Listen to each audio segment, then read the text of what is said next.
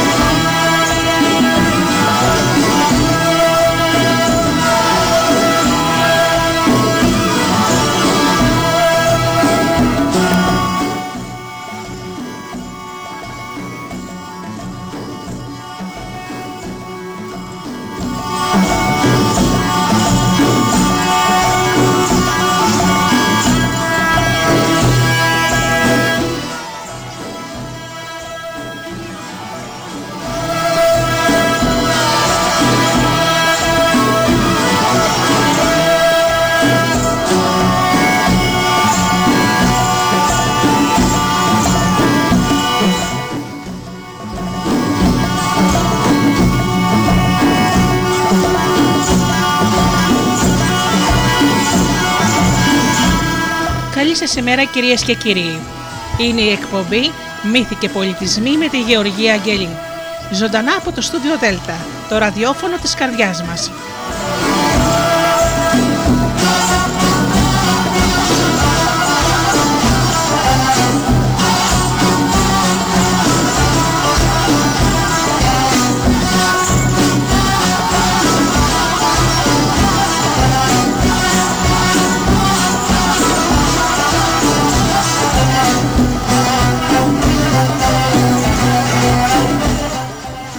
Παραμύθια από τους τόπους της Λατινικής Αμερικής σήμερα αγαπημένοι μου φίλοι όπως πάντα εδώ στο στούντιο Δέλτα με την εκπομπή Μύθοι και Πολιτισμοί.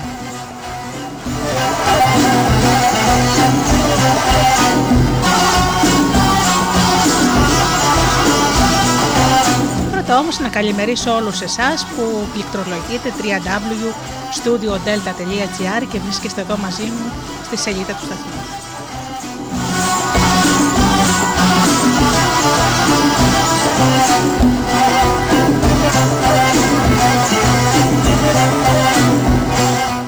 Καλημερίζω και τους φίλους που μας ακούν από τις μουσικές σελίδες τις οποίες φιλοξενούμαστε όπως είναι το Live24.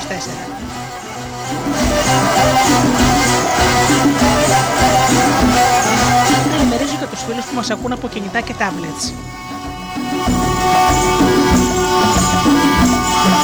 Και φυσικά την αγάπη μου και την καλημέρα μου στους συνεργάτες μου, τον Τζίμι, την Αφροδίτη και την Ωρα.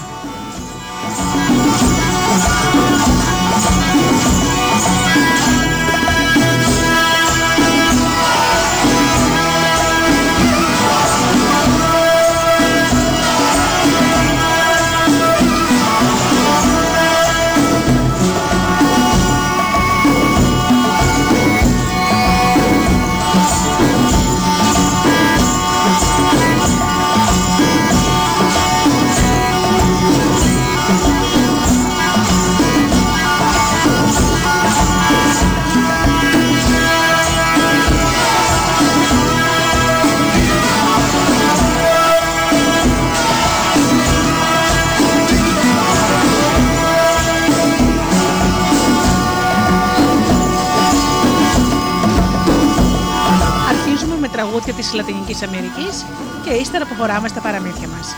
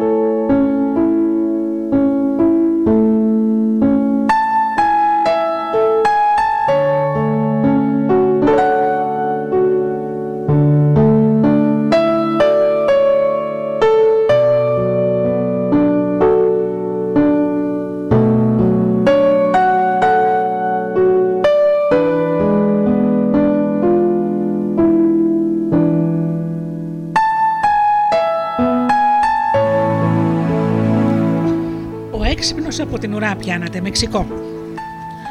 Αυτή είναι μια ιστορία που μιλά για ένα κογιότ, αυτό το περίεργο ζώο που όλοι έχουν να λένε πως με τη μεγάλη εξυπνάδα του μπορεί να συγκριθεί μόνο ή το ίδιο μεγάλη κουταμάρα του. Κάποτε που λέτε ήταν ένα κογιότ που έκανε τη βόλτα του αμέριμνο στο κέντρο μιας χιλάδα που σχηματιζόταν από δύο μεγάλα βουνά. Ξαφνικά εκεί που πήγαινε, Νάσο και προβάλλον πίσω από ένα βράχο δύο σκυλιά που εδώ και κάμποσο καιρό το είχαν βάλει καλά στο νου τους να πιάσουν και να λιανίσουν με τα δόντια τους το κογιότ. Το κογιότ θα προτιμούσε να στραφεί κατά εκεί που άρχιζε το δάσος, μα τα σκυλιά του κλείσανε το δρόμο προς αυτή την κατεύθυνση. Έτσι κι αυτό άρχισε να τρεχοβολά ανάμεσα στα βράχια, να πηδά ξεροπόταμα, να κρύβεται σε κάποιους μισοξεραμένους θάμνους. Πίσω του άφηνε τη σκόνη που σηκώνανε οι πιλάλε του. Κάποια στιγμή κατάλαβε πως είχε κάμπος απομακρυνθεί από του δύο εχθρούς του. Τα γαβίσματά τους ακουγόταν αχνά. Σταμάτησε λοιπόν το κογιότ, πήρε μερικές βαθιές ανάσες και πιο ήρεμο τώρα θέλησε να σκεφτεί τον δρόμο που έπρεπε να ακολουθήσει στη συνέχεια. Δεν πρόλαβε να ανασάνει και να άσω άλλα δύο σκυλιά και με τη σειρά τους το πήρανε και αυτά στο κατόπι. Φαίνεται πως οι τέσσερις σκύλοι ήταν φιλαράκια και είχαν καταστρώσει αυτό το σχέδιο. Οι δύο από τη μια μεριά, οι άλλοι από την άλλη. Θα βάζανε ανάμεσά τους το κογιότ, θα το κυνηγούσαν μέχρι ότου να το κουβόταν αυτόν η ανάσα. Το κογιότ το έβαλε και πάλι στα πόδια. Καθώς έτρεχε για να απομακρυνθεί από τους νέους διώκτες του, καταλάβαινε πως τράβαγε προς τα εκεί που ήταν η πρώτη. Κάτι έπρεπε να σκαρφιστεί και μάλιστα γρήγορα. Στη μια από τις δύο βραχώδεις πλαγιές της κοιλάδας πήρε το μάτι του μια σκοτεινή τρύπα. Μακριά ήταν, δυστυχώς, αλλά δεν είχε άλλη επιλογή. Έπρεπε όσο πιο γρήγορα γινόταν να φτάσει στην τρύπα εκείνη, σίγουρα είσοδος μιας σπηλιάς θα ήταν. Και να κρυφτεί. Και δίχως περισσότερο να το σκεφτεί, πήρε ένα σκαρφαλόνι. Τώρα από πίσω του είχε και τα τέσσερα σκυλιά. Τα σκυλιά που τρέχανε πιο γρήγορα από αυτό και ολοένα πιο κοντά του βρισκόταν. Τόσο το είχαν πλησιάσει που το καημένο το κογιότ τα άκουγε να ψιλομαλώνουν μεταξύ τους ποιο θα ήταν εκείνο που θα του έριχνε την πρώτη δακονιά. Η σπηλιά δεν ήταν πια μακριά, αλλά το κογιότ είχε τώρα μια άλλη ανησυχία. Για σκέψου, λέει το άνοιγμα της σπηλιάς να ήταν τόσο μεγάλο που θα μπορούσαν να περάσουν από αυτό και οι τέσσερις μεγαλόσωμοι σκύλοι. Να σκεφτεί δεν είχε άλλο χρόνο. Οι ανάσεις των σκύλων σχεδόν αγγίζανε την ουρά του. Λίγο ακόμα και θα την γραπώνανε. Με ένα πίδο το κογιότ χώθηκε μέσα στη σπηλιά. Και ήταν τυχερό. Η τρύπα της εισόδου ήταν πολύ μικρή για τους σκύλους. Το κογιότ μπορούσε πια να ανασάνει με την άνασή του. Απ' έξω τα τέσσερα σκυλιά, αφού πρώτα ρίξανε μερικά θυμωμένα γαβίσματα που το θύμα τους είχε πάλι καταφέρει να γλιτώσει από τα δόντια τους, κάπου αλλού πρέπει να πήγανε γιατί τα γαβίσματά τους δεν ακουγόντουσαν. Για το κογιότ αυτή ήταν η πιο τρομερή περιπέτεια που είχε ζήσει σε όλη του ζωή. Μα καθώς ήταν πια μέσα στην ασφάλεια της σπηλιάς, άρχισε να ανακτά το θάρρος του. Και ακόμη να σκέφτεται πως τελικά ήταν πολύ πιο έξυπνο και ικανό από τα σκυλιά. Όλα πάνω του τα έβρισκε υπέροχα. Πολύ θα ήθελε να είχε κάποιον να του εκφράσει το θαυμασμό του για τον ίδιο τον εαυτό του, αλλά μιας και μέσα στη σπηλιά ήταν ολομόναχο, πήρε να κουβεντιάζει με τα ίδια τα μέλη του σώματός του. Πατούσες μου, γύρισε και κοίταξε ένα-ένα τα τέσσερα πόδια του. Εσείς τι κάνατε, Σε κάναμε να τρέχεις ίδια με τον άνεμο, απάντησαν οι πατούσες. Και ακόμα σηκώναμε από πίσω μας σκόνη για να τυφλώνουμε τα σκυλιά, σε στέλναμε ψηλά να πηδά πάνω από τα βράχια και τις μεγάλες πέτρες. Τελικά σε οδηγήσαμε εδώ μέσα. Μπράβο, είπε το κολλιότης στι πατούσες του. Και εσείς αυτιά μου πώς με βοηθήσατε; Πιάναμε όλους τους ήχους που κάνανε οι διώχτε σου. Ξέραμε πόσο κοντά ή μακριά σου κάθε στιγμή βρισκόντουσαν, και έτσι οι πατούσες των ποδιών σου μπορούσαν να αποφασίσουν σωστά το πόσο γρήγορα θα έπρεπε να σε κάνουν να τρέχεις. Θαυμάσια, ικανοποιήθηκε το κογιότ. Και εσεί, ματάκια μου, τι μου προσφέρατε; Ξεχωρίζαμε τα μονοπάτια που έπρεπε να παίρνεις, βλέπαμε τα εμπόδια. Τελικά εμείς ήμασταν που είδαμε τούτε εδώ τη σπηλιά. Εξαίσια, φώναξε το κογιότ και γέλασε δυνατά. Είμαι πολύ τυχερός που έχω τόσο θαυμάσια αυτά αυτιά, μάτια και πόδια. Με όλες αυτές τις κουβέντες που το ίδιο έκανα με τον εαυτό του, πολύ είχε ευχαριστηθεί. Και για να δείξει πόσο εκτιμούσε την αφεντιά του, αποφάσισε να αφήσει λίγο το κορμί του να ξεκουραστεί. Μα καθώς πήγε να καθίσει, πήρε χαμπάρι πως δίπλα σε όλα τα άλλα είχε και μια ουρά. Μπαμπα, να και η ουρά μου έκανε. Σε είχα σχεδόν ξεχάσει εσένα. Για έλα εδώ και πες μας, τι ρόλο εσύ έπαιξες πριν από λίγο στη μάχη που είχαμε τα σκυλιά. Μα η ουρά φαίνεται λερωμένη. Είχε λερωμένη τη φωλιά της και δεν απάντησε. Λοιπόν, θα σου πω εγώ έκανα το κογιότι που για τα καλά είχε θυμώσει. Σκέτο μπελάς μου ήσουνα. με κρατούσες πίσω και λίγο ακόμα να άφηνες τα σκυλιά να με πιάσουν. Είναι έτσι όπως τα λέω ή όχι; Για να ακούσουμε τι έχεις να απολογηθείς. Έχεις δίκιο, αποφάσισε η ουρά να πει το δικό της λόγο. Ενώ εσύ έτρεχες, εγώ έμενα πίσω και όταν όλο σου το κορμί κρυβόταν μέσα στη σκόνη που σηκώνανε οι πατούσες, εγώ κουνιόμουν και τα σκυλιά σε ξεχωρίζανε. Το κογιότι είχε χάσει πια την υπομονή του. Σιωπή, φώναξε ολοθυμό. Έχεις καταλάβει πόσο ανάξια είσαι; Και με το μπροστινό του πόδι έδωσε ένα χαστούκι στην ουρά του. Δεν έχεις δικαίωμα να είσαι στη σπηλιά μαζί με αυτούς που τόσο διαφορετικά φαρθήκανε. Μια προδρότα, μια προδρότα είσαι. Και με τα λόγια αυτά το κογιότ έβγαλε την ουρά του έξω από την είσοδο της σπηλιάς. Εκεί έξω είναι η θέση σου. Με τα σκυλιά που θέλησες να βοηθήσεις, φώναξε. Αλλά τα σκυλιά όλη αυτή την ώρα δεν είχαν απομακρυνθεί και τόσο. Και όταν ακούσαν αυτές τις κουβέντες που έκανα το κογιότ με τον ίδιο του τον εαυτό, επιστρέψανε έξω από την είσοδο της σπηλιάς, το ακούγανε και σπάγανε πλάκα. Μα μόλις είδανε την ουρά του κογιότ να προβάλλει από την τρύπα, πέσανε και τα τέσσερα πάνω της και την αρπάξανε με τα δυνατά τους σαγόνια. Και βέβαια τη συνέχεια, στη συνέχεια σύρανε έξω και ολόκληρο το κογιότ. Τώρα από εκείνη τη στιγμή και μετά τι κάνανε τα τέσσερα σκυλιά στο κογιότ, του λέει άλλο παραμύθι. Αυτό ό,τι είχε να μας πει, μας το είπε. Και τελείωσε.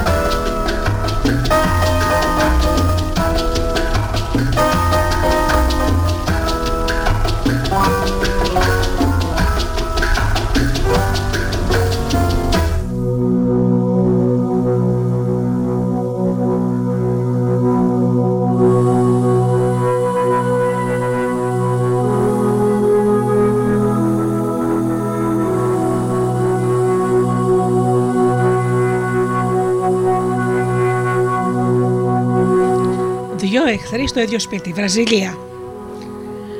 Μια μέρα ένα ελάφι βρέθηκε στην όχθη ενός ποταμού. Ήταν όμορφα εκεί γύρω και το ελάφι σκέφτηκε. Έχω περάσει όλη μου τη ζωή τριγυρνώντας δόθε και θε. Καιρός νομίζω είναι να στήσω ένα μέρος το σπίτι μου.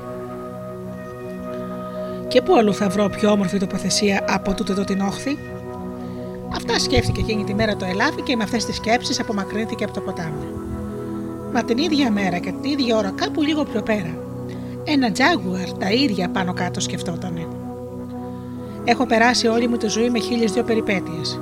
Καιρός πια να βρω ένα μέρος να χτίσω το σπιτικό μου και να ζήσω τα υπόλοιπα χρόνια μου με ησυχία και γαλήνη. Καθώς αυτά είχε στο νου του, τα βήματά του το φέρανε στην όμορφη όχθη του ποταμού. Να το μέρος που έψαχνα, ενθουσιάστηκε. Το Ατζάγκουαρ και πήρε την απόφαση να επισκεφτεί, να επιστρέψει σε αυτόν τον τόπο και να αρχίσει να χτίζει το σπιτικό του. Όμως την άλλη μέρα το ελάφι πήγε στην όχθη του ποταμού και άρχισε να την καθαρίζει από τα αγριόχορτα, τις πετρούλες και τα σάπια φύλλα των δέντρων. Ώσπου να τα κάνει όλα αυτά, πήρε πια να νυχτώνει και το ελάφι έφυγε. Θα ξαναερχόταν ωστόσο μετά από κανένα δυο μέρες για να ξεκινήσει το χτίσιμο του σπιτιού του. Την άλλη μέρα φτάνει το Τζάκουαρ. Βλέπει το έδαφος να έχει καθαριστεί και ενθουσιάζεται. Ο καλός Θεός θα μου έκανε αυτή τη χάρη, σκέφτηκε, και αυτό είναι καλό σημάδι. Θα ζήσω ευτυχισμένος εδώ πέρα. Και δίχως καθυστέρηση, μάζεψε ξύλα και έφτιαξε το πάτωμα του σπιτιού του.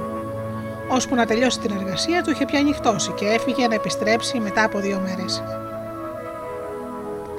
Την άλλη μέρα, να και το ελάφι. Μόλις βλέπει έτοιμο το πάτωμα του σπιτιού, χάρηκε πάρα πολύ γιατί σκέφτηκε πως αυτό θα ήταν δώρο του Θεού και σημάδι πως θα ζούσε ευτυχισμένος σε τούτο τον τόπο. Δίχως αργοπορία ύψωσε τους τοίχου του σπιτιού και επειδή είχε πια ανοιχτώσει, έφυγε να πάει στη φωλιά του πέρα από το δάσος. Το άλλο πρωινό ήρθε το Τζάκουαρ. Βλέπει τους τοίχου, ευχαριστεί το Θεό για τη νέα του βοήθεια, κάθεται στη συνέχεια και φτιάχνει τη στέγη. Μετά γυρνά στο δάσος για να ξεκουραστεί στη φωλιά του. Το επόμενο πρωί πάει το ελάφι. Βλέπει έτοιμη τη σκεπή και ευχαριστεί το και αυτό το Θεό για τη βοήθειά του. Έπειτα χτίζει τους τοίχου και φτιάχνει δύο δωμάτια. Ένα για τον εαυτό του και ένα για τον καλό Θεό που τόσο τον είχε βοηθήσει. Μόλις τελείωσε με το χτίσιμο, μπαίνει στο ένα δωμάτιο και όπως ήταν πολύ κουρασμένο, αμέσως το παίρνει ο ύπνος. Μα μέσα στη νύχτα έρχεται και το Τζάγκουαρ και βλέπει πως το σπίτι ήταν πια τελειωμένο. Σε ευχαριστώ, καλέ μου Θεέ, λέει με χαρά, και πηγαίνει στο δεύτερο δωμάτιο και το ρίχνει στον ύπνο. Μόλις ξημέρωσε, ξύπνησε το ελάφι, ξύπνησε και το Τζάγκουαρ. Βλέπει το ένα το άλλο και τα δύο ξαφνιάζονται. Και το Τζάγκουαρ, ακόμα πιο πολύ ξαφνιασμένο, λέει στο ελάφι. Μη μου πεις πως εσύ ήσουν που με βοήθησες να χτίσω το σπίτι μου. Δηλαδή θέλεις να πεις πως εσύ με βοήθησες να χτίσω το σπίτι μου. Το ίδιο ξαφνιασμένα λέει και το ελάφι. Το μόνο που τους έμενε να κάνουν ήταν να συμφωνήσουν να μοιράσουν στα δύο το σπίτι, το ένα δωμάτιο το ελάφι, το άλλο το τζάγκουαρ. Ένα πρωινό μετά από λίγες μέρε λέει το τζάγκουαρ στο ελάφι. Εγώ σήμερα θα βγω για κυνήγι, να φέρω κάτι να φάμε. Εσύ κάτσε εδώ, καθάρισε το σπίτι και ετοίμασε τη φωτιά για να μαγειρέψουμε το φαγητό που θα φέρω. Έτσι και έγινε. Στο δάσος το Τζάγκουαρ συνάντησε ένα άλλο γέρικο ελάφι και αμέσως έπεσε πάνω του και το σκότωσε. Μετά το έφερε στο σπίτι για να το ψήσουν να το φάνε. Το ελάφι, μόλις είδε ότι σόι φαγητό είχε κουβαλήσει τον Τζάγκουαρ, πολύ στενοχωρέθηκε και ακόμα πιο πολύ φοβήθηκε. Μα δεν είπε τίποτα. Αλλά όταν το Τζάγκουαρ μαγείριψε το κυνήγι του, το ελάφι αρνήθηκε να φάει. Κάποτε νύχτωσε και πέσανε για ύπνο. Χορτάτα το Τζάγκουαρ ροχάριζε το καλού καιρού, αλλά το ελάφι έμεινε άγρυπνο και ήταν και πεινασμένο, στενοχωρημένο, μα και πολύ φοβισμένο. Εκείνο που το τρόμαζε ήταν μήπως μόλις κλείσει τα μάτια έρθει το Τζάγκουαρ και το σκοτώσει κι αυτό. Μόλις ξημέρωσε η μέρα του Θεού, λέει το ελάφι στο Τζάγκουαρ. Σήμερα εσύ θα καθαρίσεις το σπίτι και θα ετοιμάσεις τη φωτιά. Εγώ θα πάω στο δάσος να φέρω το φαγητό μας. Έτσι και έκανε. Στο δάσος συναντά ένα άλλο τζάγκορ που ήταν κάτω από ένα δέντρο και κοιμόταν. Σιγά σιγά το ελάφι απομακρύνεται και χώνεται πιο βαθιά μέσα στο δάσος, μέχρι που συναντά ένα άλλο ζώο, ένα μπερμικοφάγο, που όλοι ξέρουν πως οι φίλοι τους από πάντα εχθρευόταν τα τζάγκουαρ. Λέει λοιπόν το ελάφι στον μπερμικοφάγο. Εδώ πιο κάτω είναι ένα τζάγκουαρ που κάθεται και κατηγορεί εσένα και τη φίλη σου. Θύμωσε πολύ ο, ο μυρμηγκοφάγο. Μόλις τα άκουσε όλα αυτά, και αμέσως πήγε και βρήκε τον τζάγκουαρ που κοιμόταν κάτω από το δέντρο. Με ένα γερό χτύπημα του ποδιού του, σκότωσε τον κοιμισμένο εχθρό του και μετά γύρισε στη φωλιά του. Το ελάφι πήρε και μετέφερε το σκοτωμένο τζάγκουαρ στο σπίτι του. Μόλις ο συγκάτοικος του είδε τη σόη και νύγη είχε έρθει για το τσουκάλι τους, έχασε όλη την όρεξη και όλη τη διάθεση. Μπουκιά δεν έβαλε στο στόμα του. Εκείνη τη νύχτα κανένα από τα δύο ζώα δεν έκλεισε μάτι. Το ελάφι φοβόταν μήπως το τζάγκουαρ έρθει και το σκοτώσει και το τζάγκουαρ τους ίδιους και παρόμοιους φόβους είχε. Η νύχτα περνούσε αργά. Τα δύο ζώα είχαν ανιστάξει πια για τα καλά. Όσο και αν προσπαθούσαν να κρατάνε τα ανοιχτά τα μάτια τους, στο τέλος υπέκυψαν στη δύναμη του ύπνου. Πρώτα κοιμήθηκε το τζάγκουαρ, σε λίγο το ελάφι. Μα καθώς βυθιζόταν στο ρήπνο, το κεφάλι του έγινε και χτύπησε με δύναμη πάνω στον τοίχο που χώριζε τα δύο δωμάτια. Ακούει το θόρυβο του τζάγκουαρ, πετάχτηκε πάνω και νόμισε πως το ελάφι ερχόταν να το σκοτώσει και βγάζει ένα ουρλιαχτό τρόμο. Ακούει το ουρλιαχτό το ελάφι, πετάγεται από τον ύπνο του φοβισμένου που στον τζάγκουαρ είχε αποφασίσει να το κάνει κακό. Να μην τα πολυλογούμε και τα δύο ζώα κατατρομαγμένα πεταχτήκαν έξω από το σπίτι και το ένα τράβηξε για τον βορρά, το άλλο για τον νότο. Και από τότε δεν ξανακούστηκε ποτέ ελάφι και τζάγκουαρ να κατοικούν μαζί στο ίδιο σπίτι.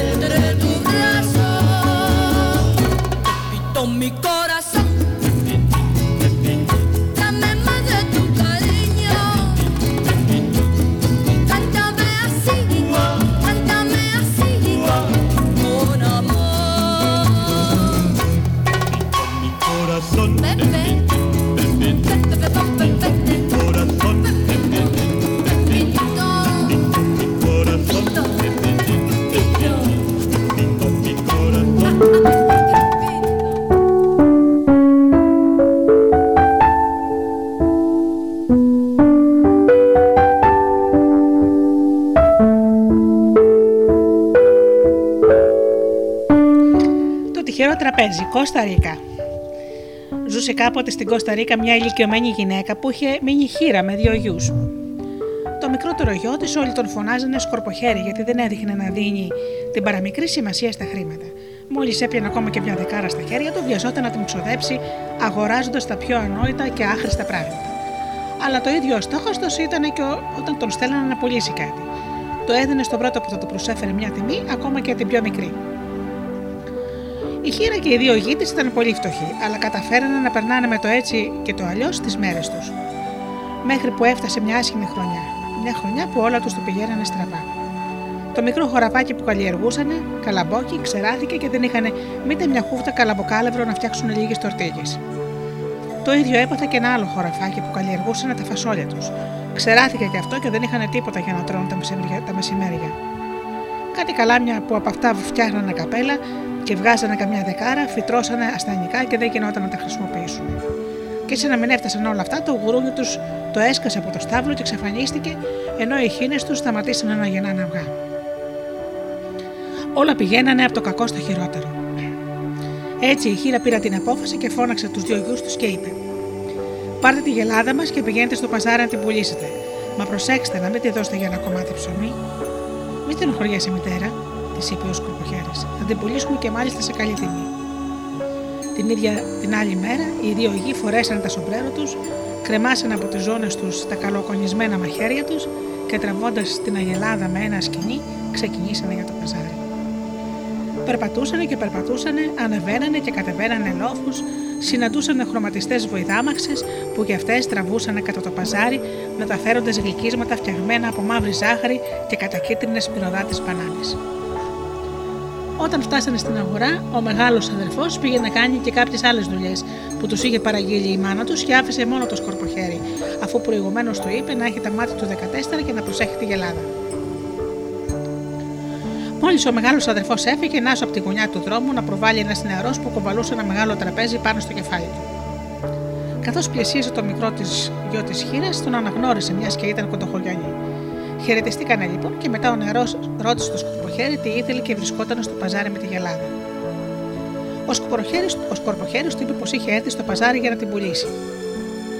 Μην την πουλήσεις, το συμβούλεψε ο νεαρός, ο οποίος μιας και γνώριζε το αδύναμο σημείο του σκοποχέρι, είχε βάλει κατά νου ένα σχέδιο για να το ξεγελάσει.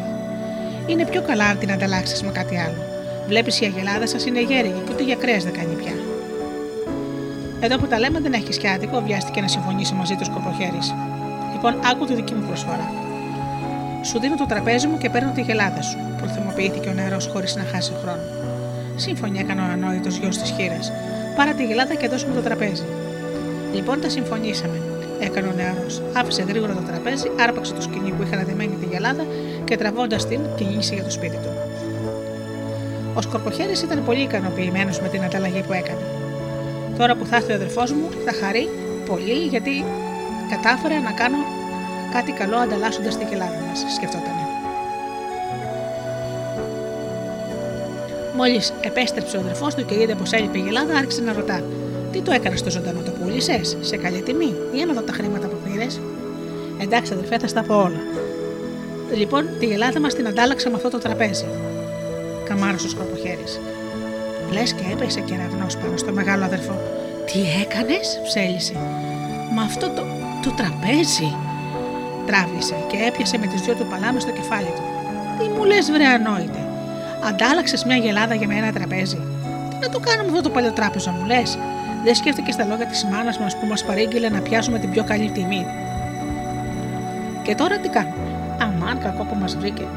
Μα πού να πάει και εμένα ο νους μου πως είσαι τόσο ανόητος ώστε να ανταλλάξεις μια ολόκληρη αγελάδα με ένα παλιό τράπεζο; Να μωρέ χαμένε για να μάθεις και του δίνει δύο χαστούκια. Και μετά απελπισμένος ξάπλωσε πάνω στον δρόμο και έβαλε τα κλάματα. Αλλά ό,τι είχε γίνει πια είχε γίνει και με τα κλάματα δεν διορθωνόταν. Κάποια στιγμή ο μεγάλος αδερφός πήρε να συνέρχεται και έπαψε να κλαίει. Και αφού δεν είχαν τίποτα πια να κάνουν στο παζάρι, πήραν τον δρόμο της επιστροφής. Αλλά μιας και εσύ ήσουν που έκανες αυτή τη σπουδαία ανταλλαγή, εσύ θα είσαι που θα κουβαλάσεις το τραπέζι μέχρι το σπίτι μας, διέταξε ο μεγάλος στο μικρό αδερφό.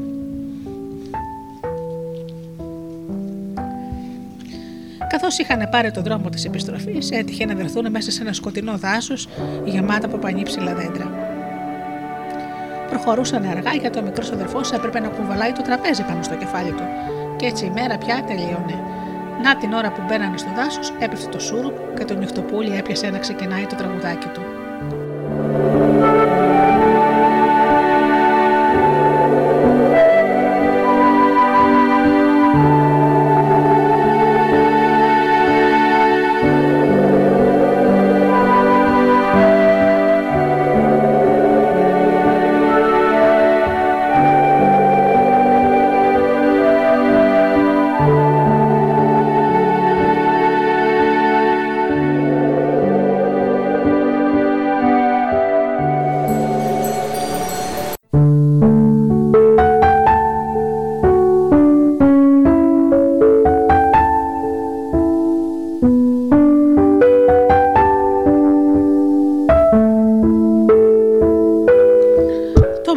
Που ακολουθούσαν ήταν άδειο από τους άλλους διαβάτες και μπροστά τους απλωνόταν το, το δάσος σκοτεινό και απειλητικό. Πήραν λοιπόν την απόφαση να σταματήσουν στο σημείο που βρισκόντουσαν και εκεί να περάσουν τη νύχτα τους. Μα επειδή φοβόντουσαν μήπως τους επιτεθεί κανένα πούμα, σκεφτήκανε πως θα ήταν πιο φρόνιμο αν σκαρφαλώνανε πάνω στα κλαριά ενός μεγάλου και με πυκνή φιλοσιά δέντρου που ορθωνόταν ακριβώς στην άκρη του, του μονοπατιού. Μα μην και το τραπέζι θέλανε να το αφήσουν στο έδαφος.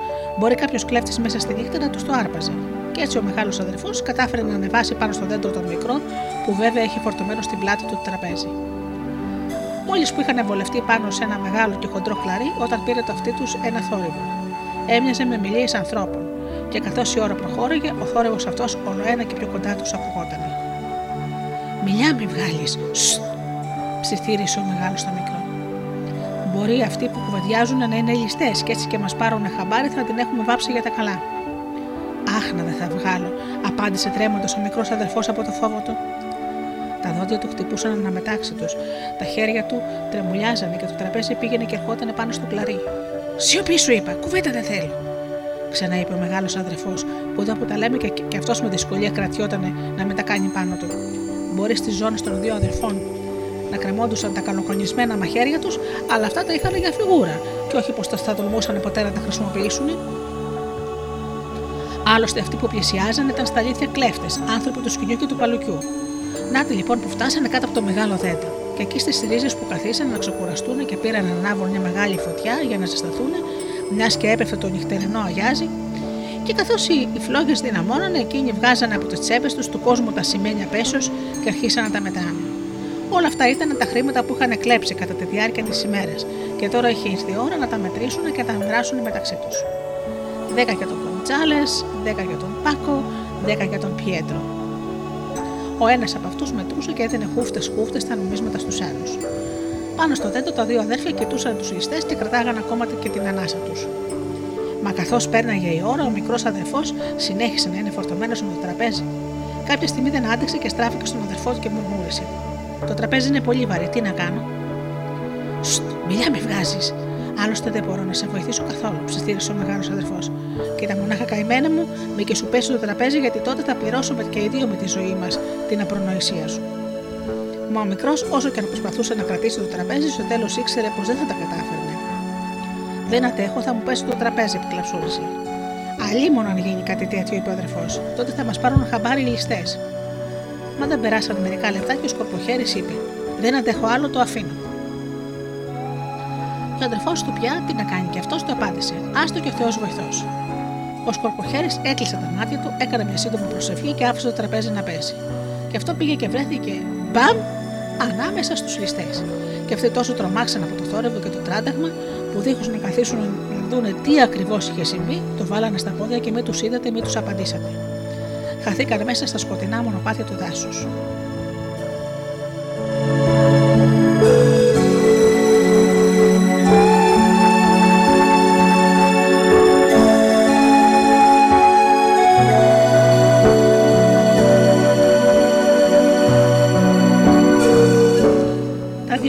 Αδέρφια μείνανε κάμποση ώρα στα κλαριά του δέντρου και μόνο όταν σιγουρευτήκανε πως οι ληστές δεν θα γυρνούσαν τότε, τότε πια τολμήσαν να κατέβουν κάτω.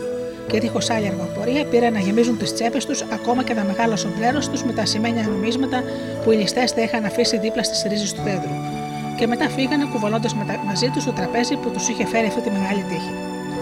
Από αυτή τη βραδιά εκείνα τα δύο αδέρφια και η μάνα τους γίνανε πλούσιοι. Αλλά κανείς δεν ξέρει να μας πει αν μείνανε για πάντα με τα πλούτα τους. Βλέπετε εκείνη η κακιά συνήθεια του σκορποχέρι δεν τον άφησε ποτέ. Πρώτα φεύγει η ψυχή του ανθρώπου και μετά το χούι του, λένε στην Κωνσταντίνα. Και ίσως να έχουν δίκιο.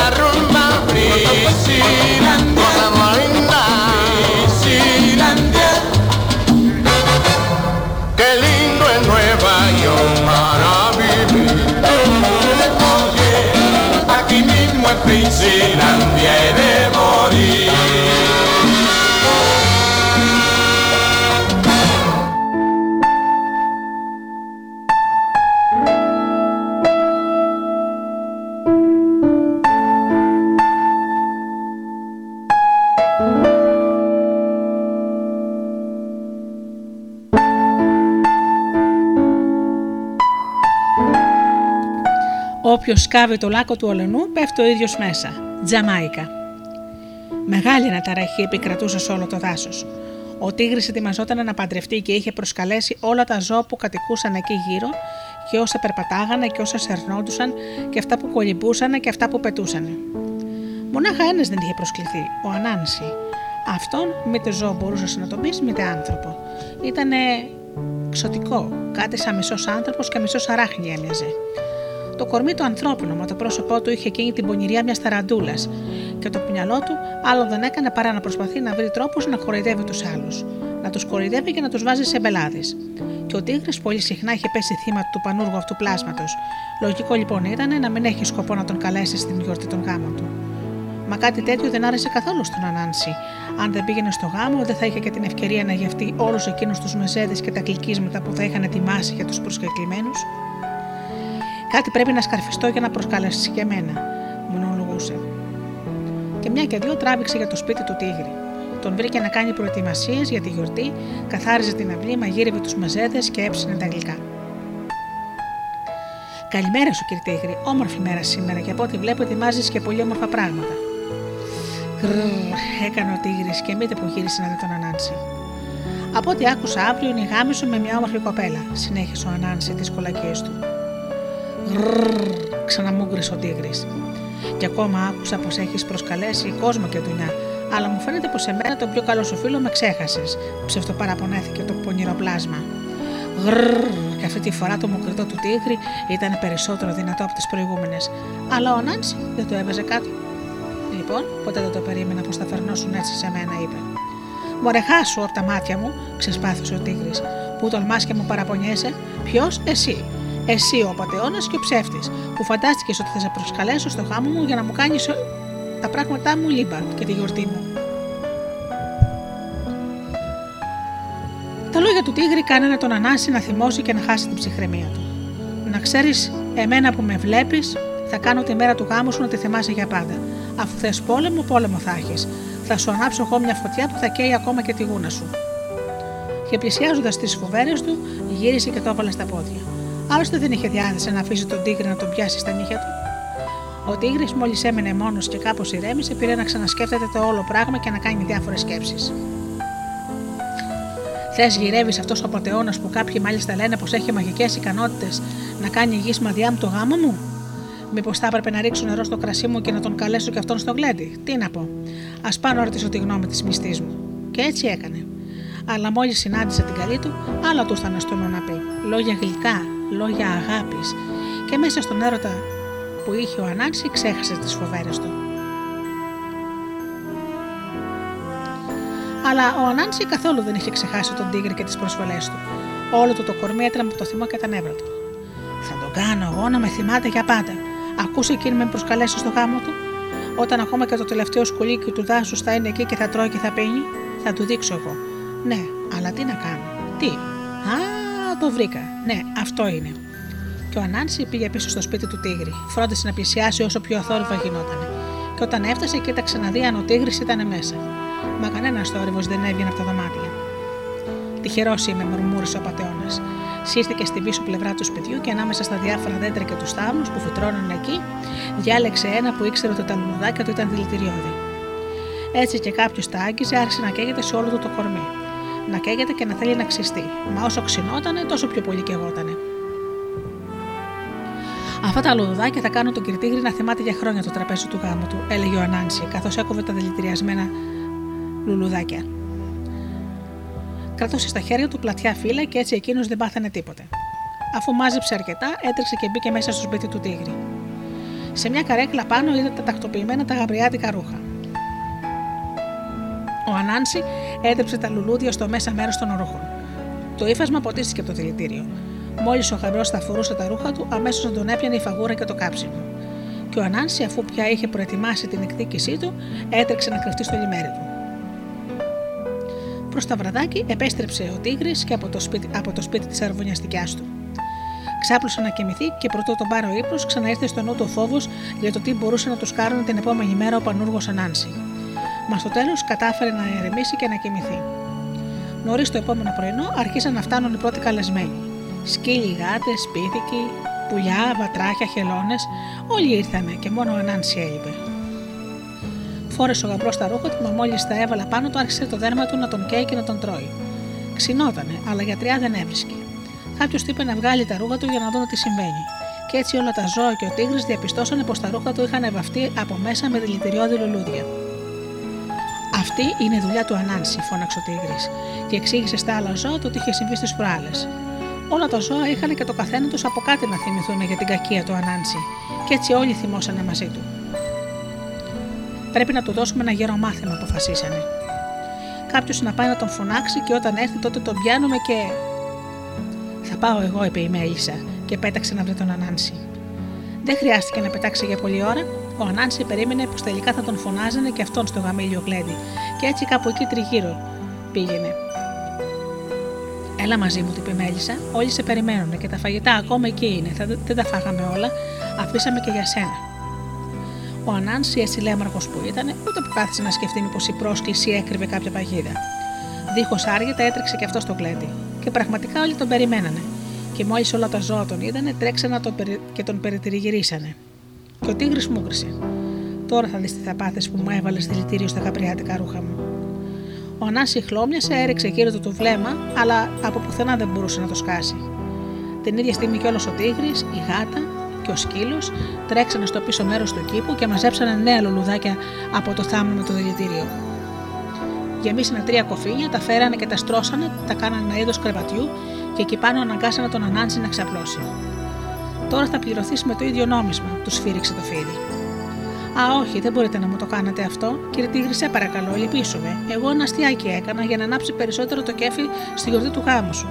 Σε παρακαλώ, θυμίσου τι καλός σου φίλος είμαι έκλαιγε ο καδεργάρης. Μα και εμείς έτσι για πλάκα θα σε βάλουμε να ξαπλώσεις στο στρώμα που σου ετοιμάσαμε, τον χορόδημο τίγρης. Μα δεν με λυπάσαι, κλαψούρισε ο Ανάνση. Γιατί εσύ με λυπήθηκες, είπε σκληρά ο τίγρης. Χωρίς άλλη καθυστέρηση, όλα τα ζώα αρπάξανε τον Ανάνση και τον ρίξανε πάνω στα δηλητηριασμένα λουλούδια. Και τον σπρώχνανε να γυρίζει και την πλάτη και το στήθος του. Και όταν το δηλητήριο πήρε να πιάνει, ο Ανάνση ούρλιαζε από τους πόνους του καψίματος, ξινόταν και γιατριά δεν έβρισκε. Αλλά όσο και αν πόνεγε, το μυαλό του συνέχισε να δουλεύει και μια στιγμή σταμάτησε να τα ουρλιαχτά και φώναξε. Κύριε Τίγρη, όπου να είναι, φτάνει η Βασίλισσα με τη συνοδεία της. Δεν τους ακούς που πλησιάζουν. Ψέματα λες, σε πήραμε πια χαμπάρι, δεν τον πιστέψανε. Όχι, αλήθεια λέω, είχε βγει και ανακοίνωση. Αλλά όλοι εσείς, έτσι όπως είχατε φερθεί στη γιορτή του γάμου, δεν θα ακούσατε φαίνεται τίποτε. Μερικά ζώα άρχισαν να σκέφτονται μήπως αυτά τα λόγια του απαταιώνα ήταν σωστά. Ο άνεμος φυσούσε ανάμεσα από τα δέντρα και στα αλήθεια ακουγόταν ένας θόρυβος. Τα φύλλα κουνιόντουσαν. Να ήταν μήπως η Βασίλισσα με τη συνοδεία της που περνούσε από τα μέρη τους. Δεν ακούτε το θόρυβο. Είναι οι άνθρωποι της συνοδείας της Βασίλισσας, σα λέω, φώναξε ο Ανάνση. Αν θέλετε να τη δείτε, πρέπει να τρέξετε μέχρι τη δημοσιά. Και επειδή ο κόσμος πιστεύει ότι θέλει να ακούσει και να δει, όλα τα ζώα τελικά πιστήκαν, αφήσανε μόνο του τον Ανάνση και τρέξανε να δουν τη Βασίλισσα. Και ο Ανάνση, μόλις έμενε μόνος του, έτρεξε από την άλλη μεριά του δάσου να βρει καμιά πηγή να δώσει στο κορμί του που φλεγόταν. Και εκεί κάπως τελειώνει η ιστορία μας. Ο Ανάνση πλήρωσε με το ίδιο νόμισμα ό,τι είχε κάνει στον Τίγρη. Βλέπετε, είχε ξεχάσει όποιο όποιος σκάβει το λάκκο του λονού, πέφτει ο ίδιος μέσα.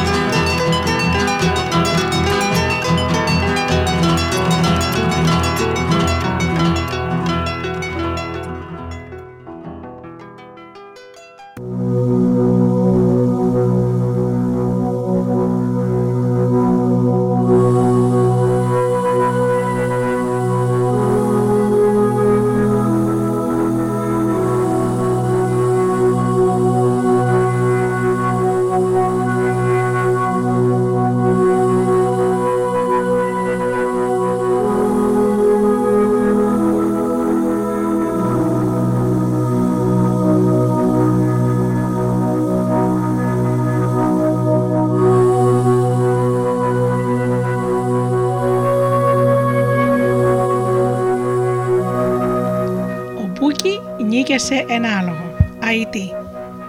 Ήταν εποχή που θα έπρεπε να μαζευτούν τα ζαχαροκάλαμα, να πλωθούν στον ήλιο και να μετά να μεταφερθούν στο παζάρι για να πουληθούν. Ο Μπούκι λοιπόν δεν χασομέρισε και μάζεψε τα ζαχαροκάλαμα που καλλιεργούσε στο χωράφι του και μετά άπλωσε στη λιακάδα για μια μέρα καθώς κάπως να σκληρίνουνε προτού τα μεταφέρει στο παζάρι για πούλημα. Αλλά το βράδυ εκείνης της ημέρα αναλογίστηκε με ποιον ταχατρόπο θα μπορούσε να το κουβαλήσει μέχρι την αγορά. Καλά θα ήταν να νίκηζα το γαϊδούρο του Μουσά, σκέφτηκε, και μιας που θα έχω το γάιδρο, μαζέψω και μερικά ακόμη δεμάτια. Και έτσι, με το χάραμα, σηκώθηκε, μάζεψε και άλλα καλάμια και μετά πήγε και βρήκε το γείτονά του το Μουσά να του ζητήσει το γαϊδούρι. Άστα τι έπαθα, το είπε ο γείτονας. Από προχτέ έχω χάσει το γαϊδούρι μου. Λύθηκε και ούτε ξέρω που μπορεί να έχει πάει. Γιατί όμως δεν πας στον κύριο Τουσέν να νοικιάσεις το άλογο του; Στον Τουσέν, μα αυτός θα μου ζητήσει πολύ περισσότερα χρήματα από όσα θα βγάλω πουλώντας όλη τη σοδιά μου. Αυτός ο Ξενταβελόνη παίρνει νίκη ακόμα και αν τον σταματήσεις να τον καλημερίσει. Αλλά μιας και ο καημένος σου Μπούκι δεν είχε άλλες επιλογές, έβαλε κάτω το κεφάλι και πήγε στον κύριο Τουσέν. Έχω ένα πολύ καλό και δυνατό άλογο. Σου το νοικιάζω για να μεταφέρεις το φορτίο σου. Θέλω νοίκι 15 νομίσματα. Ο Μπούκι είχε μόνο 5 νομίσματα μαζί του. Θα πάρω αυτά τα 5 που έχεις τώρα μαζί σου και αύριο που θα έρθεις για το άλογο μου, μου φέρνεις και τα υπόλοιπα 10, βιάστηκε ο κ. Τουσέν να κλείσει τη συμφωνία. Ο Μπούκι επέστρεψε στο σπίτι του, έπεσε να κοιμηθεί από το, και το πρωί, όταν σηκώθηκε, βγήκε στην αυλή και είδε να τον περιμένει ο Μουσά μαζί με το γαϊδούρι του. Χθες μετά τα μεσάνυχτα γύρισε μόνος του στο παχνί του, εξήγησε ο Μουσά. Κρίμα, γιατί τώρα έχω νοικιάσει το άλογο του κύριου Τουσέν, είπε ο Μπούκι. Ε, πήγαινε και πες του πως δεν το χρειάζεσαι πια. Δεν μπορώ, το έδωσα καπάρο πέντε νομίσματα και αν ακυρώσω τη συμφωνία δεν θα μου τα επιστρέψει. Πάνω στην ώρα περνούσε από δίπλα ο κ. Μαλής. Άκουσα τι λέγανε οι δύο γείτονοι, τους πλησίασε και του είπε: Έλα, Μπούκι, πάμε μέχρι τον κύριο του Σεν και θα τον κάνω εγώ να σου τα επιστρέψει και έτσι και οι δύο τραβήξανε κατά το αποστατικό του κύριου του Σεν. Ήρθαμε για το άλογο, είπε ο κ. Μαλής. Να το εκεί κάτω στο τέταρτο έχω δεμένο, τους έδειξε το ζωντανό του Σεν. Αλλά πρώτο το πάρετε, θέλω να μου δώσετε τα 10 ακόμη νομίσματα. Κάτσε πρώτα να το μετρήσουμε να δούμε αν μας κάνει. Μα τι λες, αυτό είναι το πιο μεγάλο και δυνατό άλογο της περιοχής, καυχήθηκε ο Τουσέν. Ρίχτε τους παράδε λοιπόν και άντε πάρτε το. Είπα πως πρέπει τα θέλουμε να το μετρήσουμε, επέμενε ο κύριος Μαλή και μετά πλησίασε το άλογο και έβγαλε από το τσέπη του μια μεζούρα και άρχισε να μετρά τη ράχη του αλόγου. Για να δούμε, έκανε. Εσύ, Μπούκι, χρειάζεσαι γύρω στους 20 πόντους και μάλλον πρέπει να καθίσεις στο κέντρο της ράχης του αλόγου. Εγώ πάλι βολεύομαι με 15 και κάθομαι το κάπου. Η κυρία Μαλή θα θέλει να έχει μια άνεση, άρα υπολόγισε γύρω στους 18 πόντους. Θα καθίσει ακριβώς από πίσω μου. Η κυρία Μπούκι νομίζω πως θα χρειάζεται μεγάλη άνεση. Ας κάνουμε 20 πόντους για αυτήν και θα της άρεσε να καθόταν στην μπροστινή πλευρά της ράχης του αλόγου. Ε, σταματήστε, φώναξε ο Τουσέν. Δεν μπορείτε να βάλετε τέσσερους ανθρώπους να καθίσουν πάνω σε ένα άλογο. Λοιπόν, έχουμε και λέμε, συνέχισε ο κ. Μαλής, που φάνηκε να μην δίνει σημασία στα λόγια του Τουσέν. Ο παππούς Μπούκι είναι αδύναμος και έτσι θα πιαστεί καλά πάνω στο λαιμό του αλόγου. Το γιόκα σου τον βάζουμε εκεί που αρχίζει η ουρά, και κάπου θα πρέπει να βρούμε και θέση για τη μικρή σου θηγατέρα. Μα τι λέτε, έκανε του Σεν, τρελαθήκατε. Το άλογο δεν θα τέξει τόσο βάρος. Δεν χάνουμε πάντως τίποτε αν δοκιμάζαμε, έκανε ο Μαλής. Μα θα το σκοτώσετε. Έχουμε και τα δικά μου παιδάκια, συνέχισε ο Μαλής. Τι λες, Μπούκι, θα μπορούσαν να βολευτούν γύρω από τα αυτιά του αλόγου; Σταμάτα, γουρλέξε του Σεν. Εσύ θες να γεμίσεις όλο το σώμα του αλόγου μου με φορτίο. Μα και βέβαια τον αποστόμο ο Μαλής. Εσύ ολόκληρο το ζωντανό μας το έχεις νοικιάσει. Να μην ξεχάσουμε και το σκύλο σου του Μπούκι, έτσι δεν είναι; Το σκύλο, και ο ίδιος ο Μπούκι έδειχνε κάπως να έχει σαστίσει. Λοιπόν, νομίζω πως πρέπει να τον κρατά στην αγκαλιά της η γυναίκα σου και κάπου απαραιτήτως θα πρέπει να βρεθεί χώρος για τα γουρούνια. Για δύο γουρούνια. Η συμφωνία μας ακυρώνεται, αναφώνησε ταραγμένος ο Τουσέν και σκούπισε τον ιδρώτα από το μέτωπό του. Το άλογο αυτό δεν είναι βαγόνι. Α, αν εσύ, αν εσύ πας να μας χαλάσεις ό,τι συμφωνήσαμε, τότε και εμείς θα πάμε στην αστυνομία να σε καταγγείλουμε. Να μωρέ, φώναξε ο Τουσέν. Να πάρτε τα πίσω τα πέντε νομίσματα που μου δώσατε χθες. Πέντε Μας δίνεις πίσω μόνο πέντε νομίσματα. Μα αν θυμάμαι καλά, μας το έχεις νοικιάσει για 15. Πας να μας κοροϊδέψεις; Ναι, μπήκε στο παιχνίδι και ο Μπούκι. Για κορόιδα μας περνάς, μου φαίνεται. Μα, ο Μπούκι, μα Μπούκι, εσύ μου έδωσες μόνο πέντε, είπε ο Τουσέν. Ο Μαλής ξαναστράφηκε προς το άλογο και έκανε πως συνεχίζει το μέτρημα. Λοιπόν, που λες να βάλουμε και τη γιαγιά, είπε στο φίλο του. Να μωρέ, πάρτε 15 νομίσματα και αφήστε ήσυχο το άλογο μου. Ο κύριος Τουσέν τους πέταξε τα χρήματα και μετά άρπαξε από τα χαλινάρια το ζώο, το καβαλίκεψε και πήρε να καλπάσει προς τα εκεί που αρχίζανε τα χωράφια του ζαχαροκάλαμου. Ο Μπούκι και ο Μαλής τον βλέπαν να εξαφανίζεται και μετά και οι δύο μαζί βάλαν τα γέλια. Γελάσανε τόσο πολύ που στο τέλος τους πόνασε το κεφάλι. Μέχρι που μια στιγμή ο Μπούκι σταμάτησε τα χαχανητά και με σοβαρότητα γύρισε και είπε στο φίλο του: Νομίζω πως δεν θα έπρεπε να το κάνουμε. Ποιο δεν θα έπρεπε να κάνουμε, θέλησε να μάθει ο Κυρμαλής; Να, το να βάλουμε πάνω στο άλογο και τη γιαγιά, είπε ο Μπούκι. Και συνεχίσανε να γελάνε μέχρι που μεσημέριασε.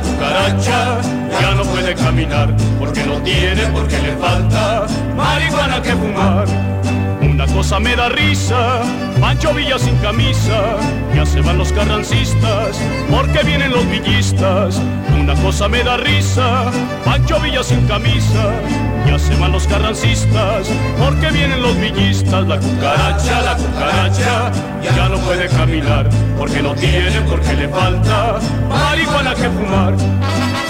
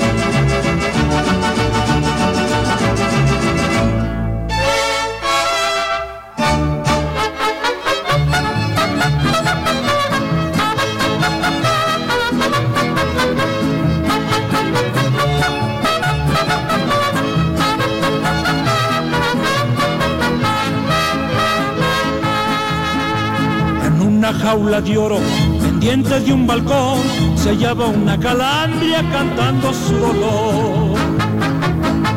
Hasta que un gorrioncillo a su jaula llegó, si usted puede sacarme con usted yo me voy. Y el pobre gorrioncillo ella se enamoró, el pobre como pudo, los alambres rompió y la ingrata calandria después que la sacó tan luego se vio libre.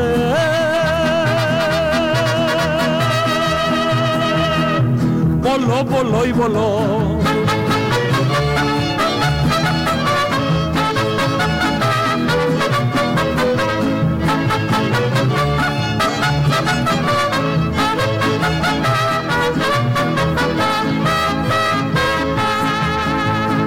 Pobre gorrioncillo todavía la siguió a ver si le cumplía lo que le prometió.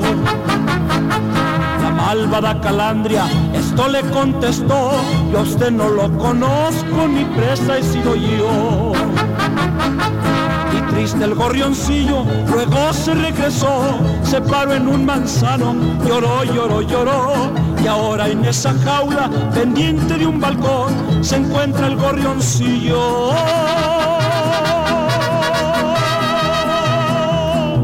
Cantando su dolor.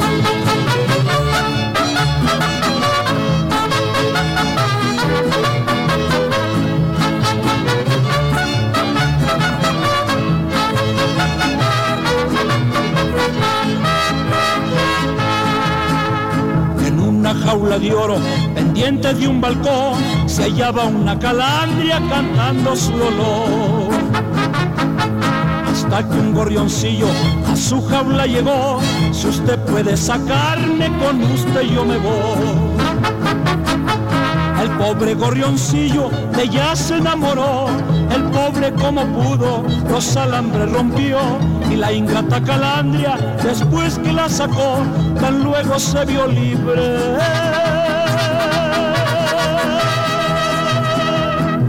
Voló, voló y voló.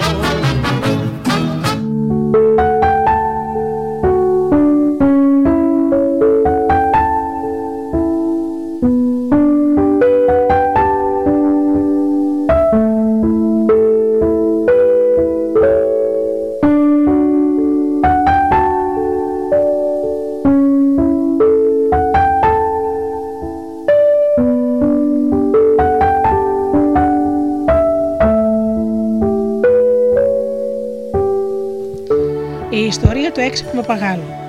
Πολλά χρόνια πριν στο Πουέρτο Ρίκο ζούσε ένας άντρας που είχε ένα πανέμορφο παπαγάλο. Τέτοιο υπέροχο πουλί ήταν που πολύ δύσκολο θα βρεις όχι μόνο στη γύρω περιοχή, μα και σε ολόκληρη τη χώρα. Και δεν ήταν μόνο όμορφο με υπέροχο χρώμα, αλλά ήταν και πανέξυπνο. Το άκουγες να μιλά και νόμιζες πως σου μιλούσε όχι ένα πουλάκι, αλλά κάποιος μορφωμένος άνθρωπος. Αλλά όσο και αν μπορούσε να μιλά καθαρά και όμορφα, υπήρχε μια λέξη που ποτέ του δεν την είχε πει. Ήταν το όνομα της πόλης όπου ζούσε, Κατάγιο. Ο αφέντης του πουλιού είχε προσπαθήσει πολύ να το κάνει να πει αυτή τη λέξη, μα τίποτα δεν είχε καταφέρει. Ο παπαγάλο δεν την ξεστόμησε. Μια μέρα ένας άλλος άντρας από, από μια άλλη πόλη στο Σαν Χουάν είδε το πουλί, το θαύμασε και ζήτησε από το φωτικό του να το αγοράσει. Αυτός, μιας και είχε εκείνο τον καιρό είχε κάτι προβλήματα και χρειαζόταν κάμποσα χρήματα, δέχτηκε να τον πουλήσει. Αλλά προτού τον δώσει, είπε στον αγοραστή το κουσούρι του παπαγάλου. Μα μη στενοχωριέσαι, απάντησε το νέο φωτικό. Εγώ θα τον κάνω να πει στο τέλος αυτή τη λέξη. Πήρε λοιπόν μαζί του τον παπαγάλο και τον έφερε σπίτι Και αμέσως έπιασε να προσπαθεί να τον κάνει να πει τη λέξη κατάγιο. Προσπάθησε και προσπάθησε και ξαναπροσπάθησε, αλλά του κάκου. Ο παπαγάλος έλεγε όποια άλλη λέξη μπορεί να φανταστείς, αλλά όχι όμως αυτή. Το νέο το αφεντικό θύμωσε για τα καλά και άρχισε να χάνει την υπομονή του. Τελικά είσαι ένα ηλίθιο πουλί. Μα μπορεί κανείς να μου εξηγήσει πώς γίνεται να λες τόσες λέξεις και να μην καταφέρνεις να ψελίσεις αυτή την κλεψούλα.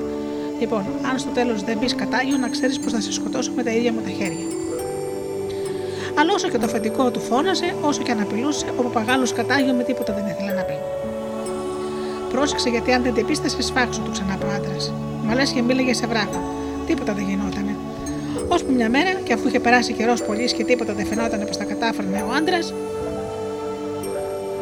άρπαξε τον παπαγάλο και τον έριξε μέσα ένα κοτέτσι που φύλαγε κάτι κότε που από καιρό σε καιρό έσφαζε και τις έτρωγε. Μιας και είσαι τόσο χαζός σαν μια κότα, ας έχεις και την ίδια τύχη με εκείνες.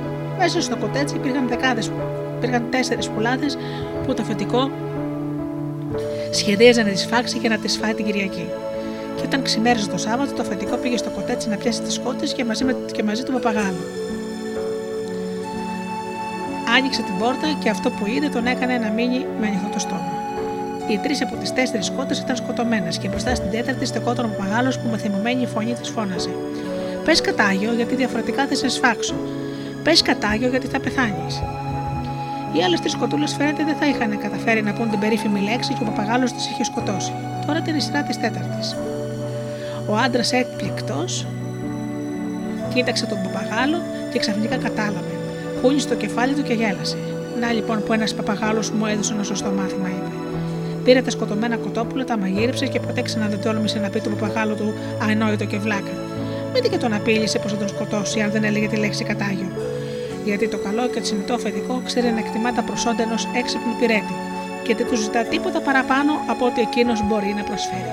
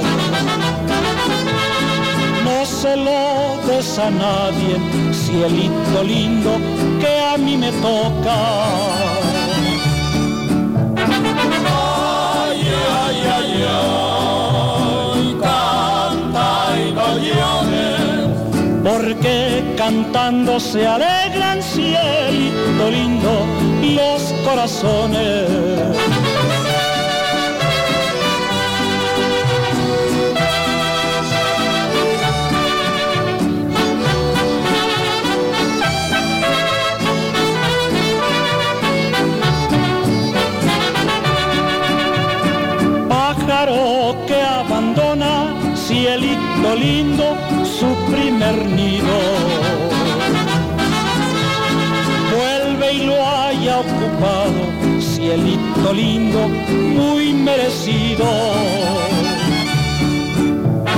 Ay, ay, ay, ay, canta y no llores. Porque cantando se alegran, cielito lindo, los corazones.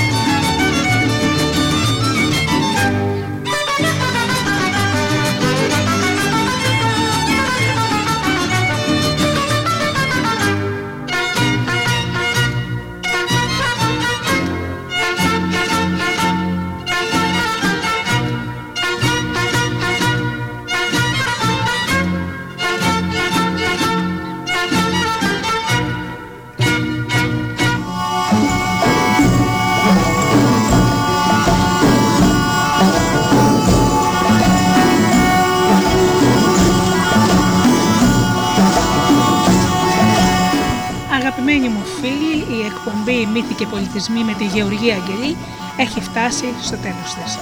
Σας ευχαριστώ θερμά για αυτές τις ώρες που ήμασταν εδώ μαζί στο Studio Delta. Ανανεώνω το ραντεβού μας για το επόμενο Σάββατο στις 10 το πρωί όπως πάντα και ως τότε φίλοι μου σας εύχομαι από καρδιάς να περνάτε καλά, να είστε καλά και αγαπήστε τον άνθρωπο που βλέπετε κάθε μέρα στον καθρέφτη. Καλό σας απόγευμα.